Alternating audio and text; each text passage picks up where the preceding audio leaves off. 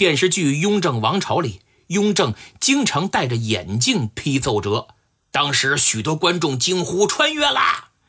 其实眼镜啊，在明朝就很常见。明朝人仇英绘制的《南都繁会图》中，永乐年间的南京人就已经开始戴眼镜了。据张宁的《方舟杂言》所载，明朝的眼镜是双镜片，大如铜钱，有镜架，还能折叠，而且以老花镜为主，近视镜比较少。您想想，那会儿没有电视、电脑和手机，近视的人少啊。明朝眼镜价格非常昂贵，张宁在书里说得用两马才能从西域商贩里买眼镜。清朝初年就好多了。据出生于天启四年的叶梦珠所著《月事编·识货期》所载，眼镜制自西洋者最佳，每副值银四五两，顺治以后价渐贱。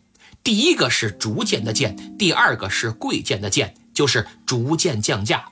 顺治以后价渐贱，每副值银不过五六钱。近来苏杭人多制造之，遍地贩卖，人人可得。每副值银最贵者不过七八分，甚而四五分，只有二三分一副者，皆堪名目，一般用也。唯西洋有一种质厚鱼皮，能使近视者秋毫皆稀，每副上值银二两。若远视而年高者，代之则反不明。世间尚未有贩卖者，恐再更几年，此地巧工亦多能治。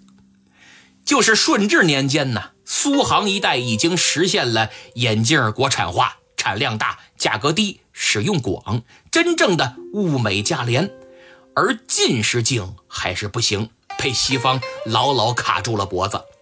直到雍正年间，近视镜的技术壁垒也被打破，工作狂雍正爷就有一大堆眼镜，其中不少是近视镜。